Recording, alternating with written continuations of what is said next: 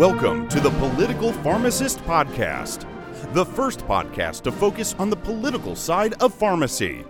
Here's your host, Eric Geyer. Welcome, Political Pharmacist Podcast listeners.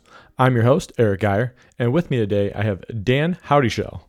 Dan is a kind of a major player in uh, being a patient advocate who helped start what is commonly known as Kevin's Law.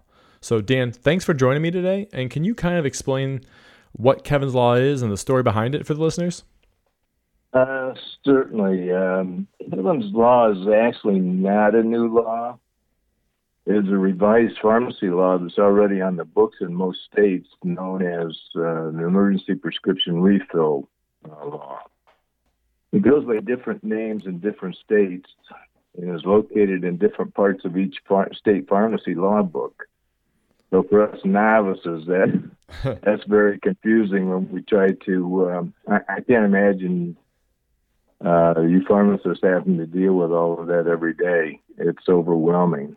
But anyway, um, these laws were and are ineffective and outdated for meds like insulin, COPD puffers, blister packs, and and how they're all packaged now. The majority of the states only went as far as following the pharmacist to extend a prescription 72 hour refill or maybe seven days.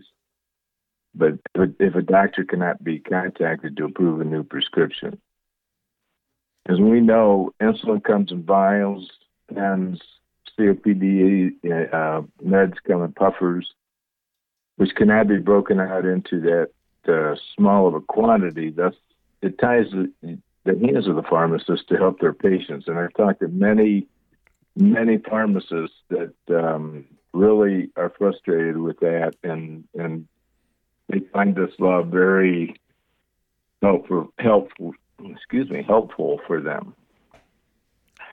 We found this out while trying to understand how our son Kevin or anyone could be turned away from a pharmacy desk without any amount of their life sustaining medication.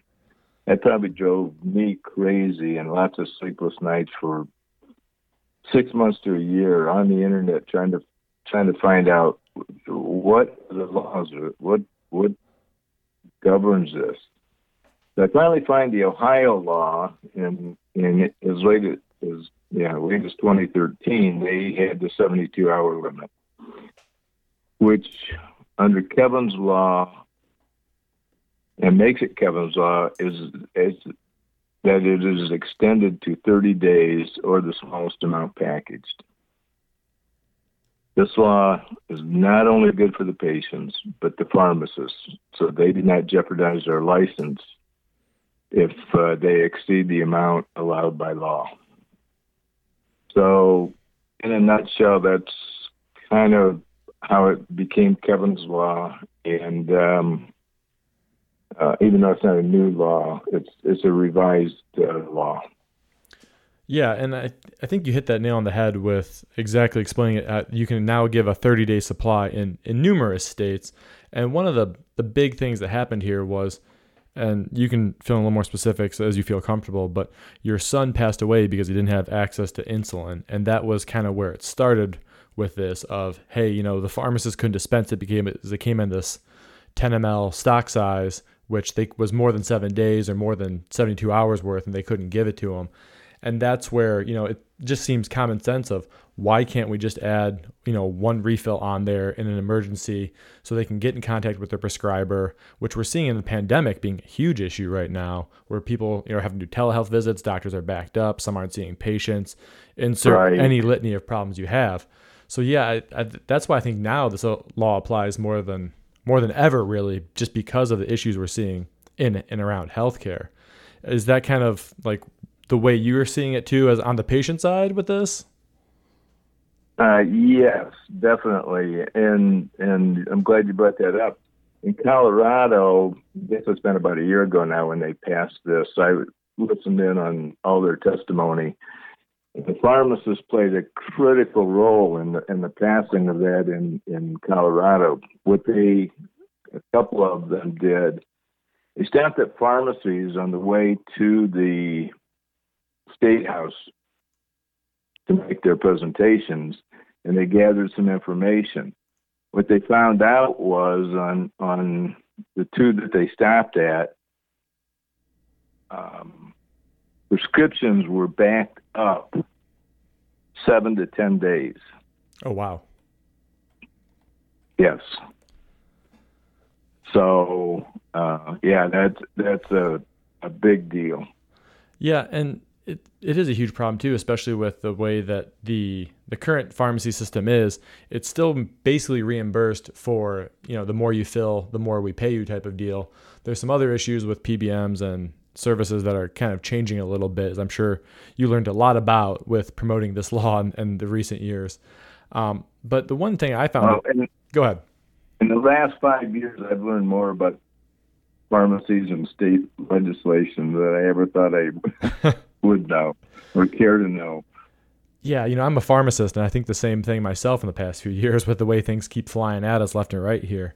Uh, but one interesting thing that I thought was at least kind of unique was you had you had to reach out to state legislators to kind of share this issue so it could help become a law.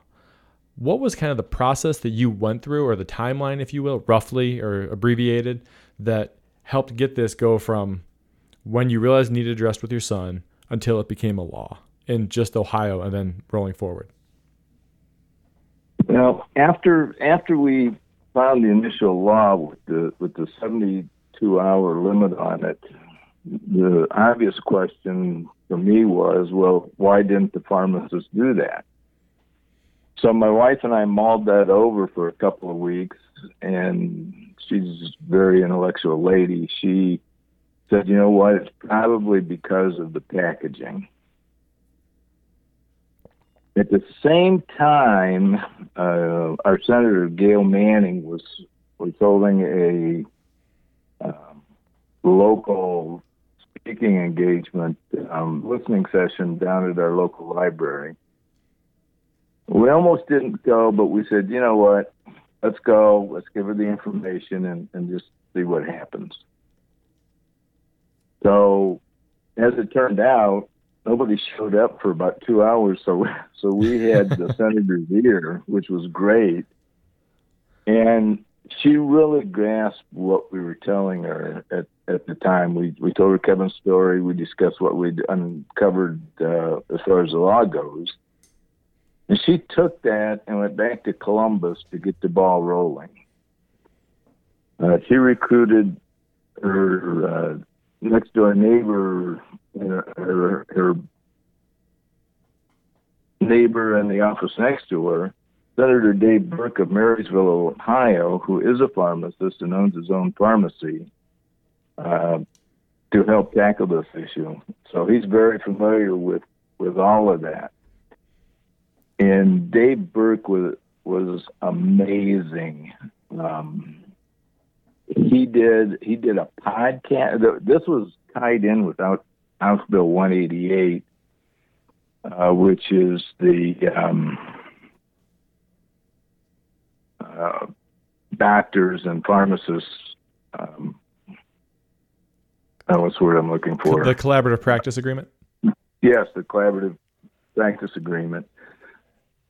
So, but he only talked about Kevin's Law in that podcast, which I found totally amazing. And he gave it was it was a great podcast. He explained it beautifully. And then he wrote an article for um, his constituents that he works with in in the uh, Midwest. Uh, also a very good article. So he was he was into this uh, totally from the get go. So they were able to get all the entities together and have a meeting before the and hash out a law that everybody could live with. Obviously, pharmacists uh, play a part in that, doctors, maybe some nurses, insurance companies, so that. And, and I commend them for that because what they did, getting everybody together initially, I think reduced the amount of time they spent in session arguing about this, which they didn't. There was there was no opposition, none. Wow. It passed uh, totally bipartisan, which in every state has been the case. for this law.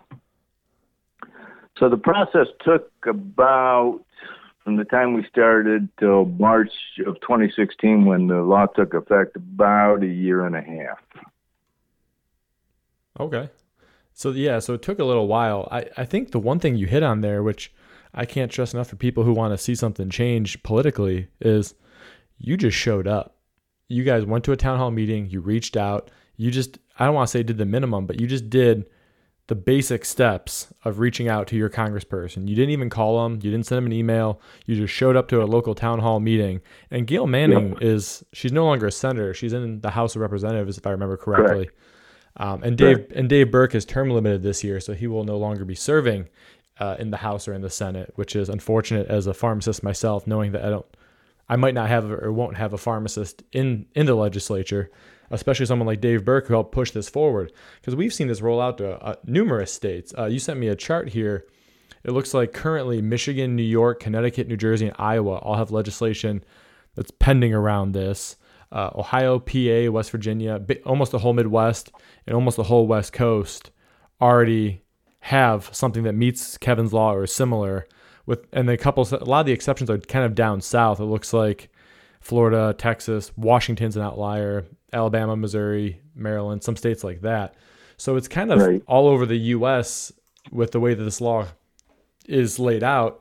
And the interesting thing you said when you look at this map, the states that have approved it, they can be red, they can be blue. It doesn't matter if they're somewhere in the middle, and they all passed it unanimously, which I think really speaks to why we need this on the books and why we need something like Kevin's Law not to just protect pharmacists. I mean that that does help, and that is nice as a pharmacist don't have that little bit of protection. But the more important thing is to help the patients and to help me use my training, education, knowledge, and literally my inventory to help patients. That is just exactly. the right thing to do. we we could not uh, everything we've learned in the last uh, four and a half to six years uh, working with pharmacists across the country, uh, you hit the nail on the head. You have so much to offer, and we need to tap into that as a country uh, more and more. Yeah, and I think the other thing that was interesting was that you said that they worked with it collaboratively, so there wasn't a whole lot of debate. And I think a lot of that's key too, uh, because there's so many turf wars in medicine of this person can do this, this person needs collaborative practice, this person needs whatever. But when you look at stuff like this and you just do the right thing for the patient, that should always be the thing that drives any law. Specifically, Kevin's law, that's literally what it drives. And I've actually used this myself. And, and kind of leading up to the podcast, you had said that yes, your son's issue was with the insulin, but this can hit a whole number of things. I've had patients come up and they they don't have refills on some of their psychiatric medication recently with the pandemic, and they don't know when they're going to be able to see their um, their prescriber to get it. So I'll call them or I'll fax them, and you know who knows if they're in the office when this all started.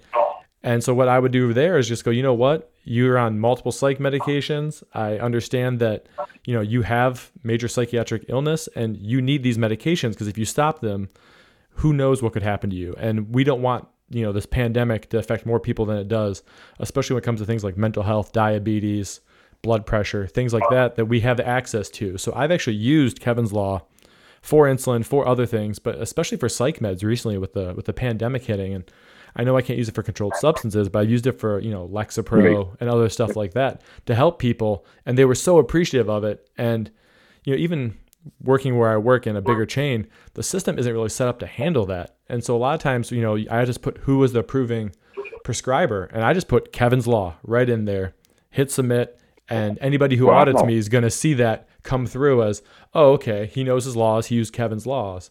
And in fact, we've seen OPA and Antonio Ciaccia on calls with chains promoting this during the pandemic to pharmacists, saying, look, here's a law in place, use this to take care of your patients.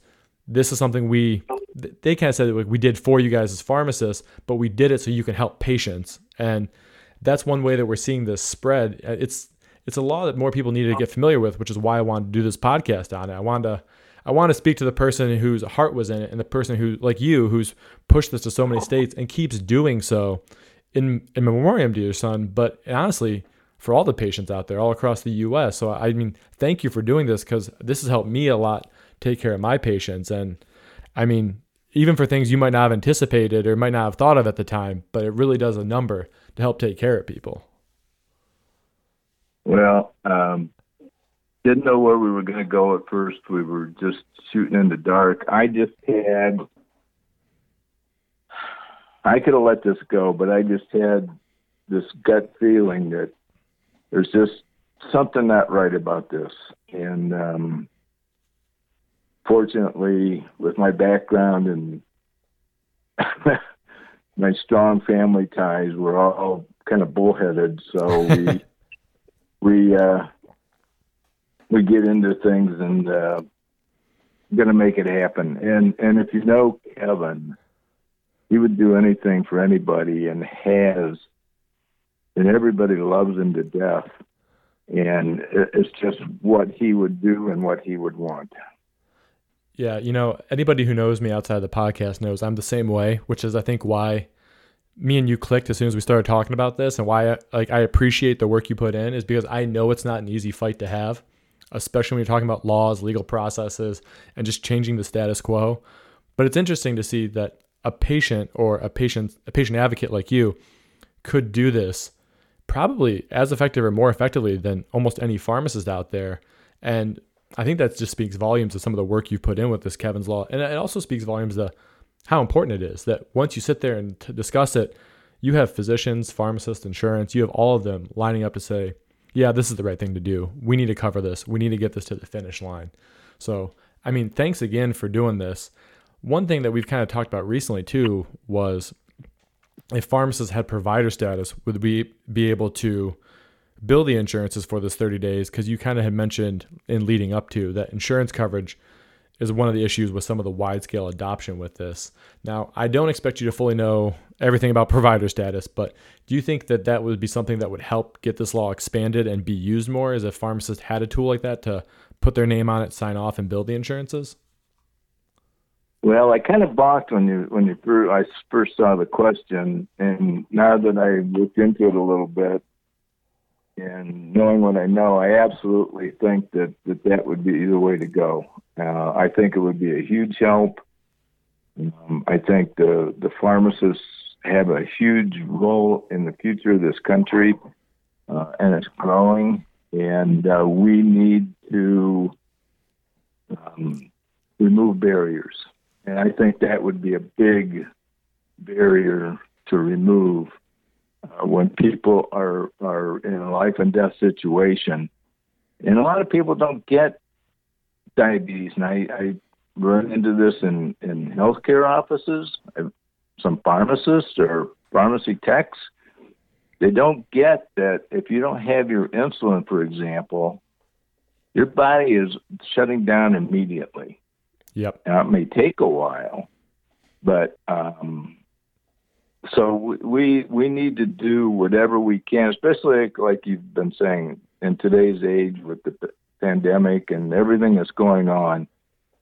Remove the barriers. Make this as easy as possible for everybody. The far, I know the pharmacists want nothing more than to help their patients, and and the patients to add to the stress to say, well, I can't give you this today because of whatever state law. That just makes your heart sink.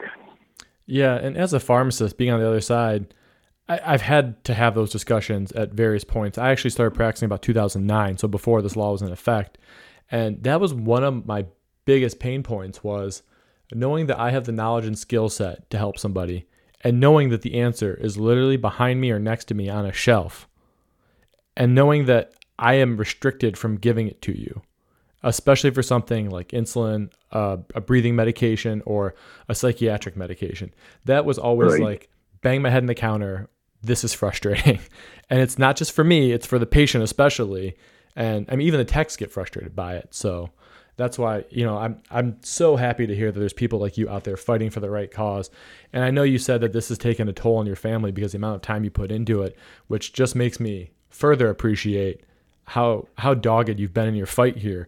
And not just fighting for pharmacists, but fighting for patients and fighting for pharmacists to be able to help patients that is like one of those things that you know everyone thinks as a pharmacist we're being greedy when we do it or oh you just want to make more money or billable claims or sell more stuff when really when we hear people like you speak up and tell that story from the other side of the counter, that's when we're like, yes, this is what we're saying.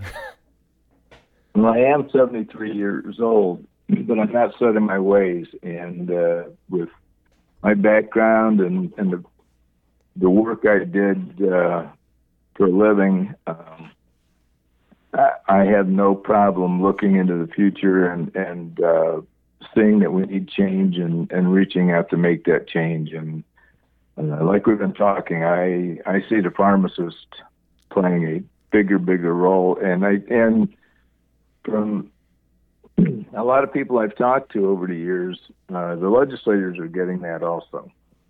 That's good to hear, especially from your side of it. Uh, there's, I can't let you go on the podcast before I ask you two things. I ask everyone who comes on, and being as you're not a pharmacist, I always appreciate your answers a little more. If you could change one thing about pharmacy, what would it be in general? You know, the only the only thing I can think of because is is rid the system of PBMs. Um, Oh, that's wow. that's a hot to- that's a hot topic. I've read a lot about it. Uh, I've talked to Antonio and and others about it. it, it that that is a big negative in in your field.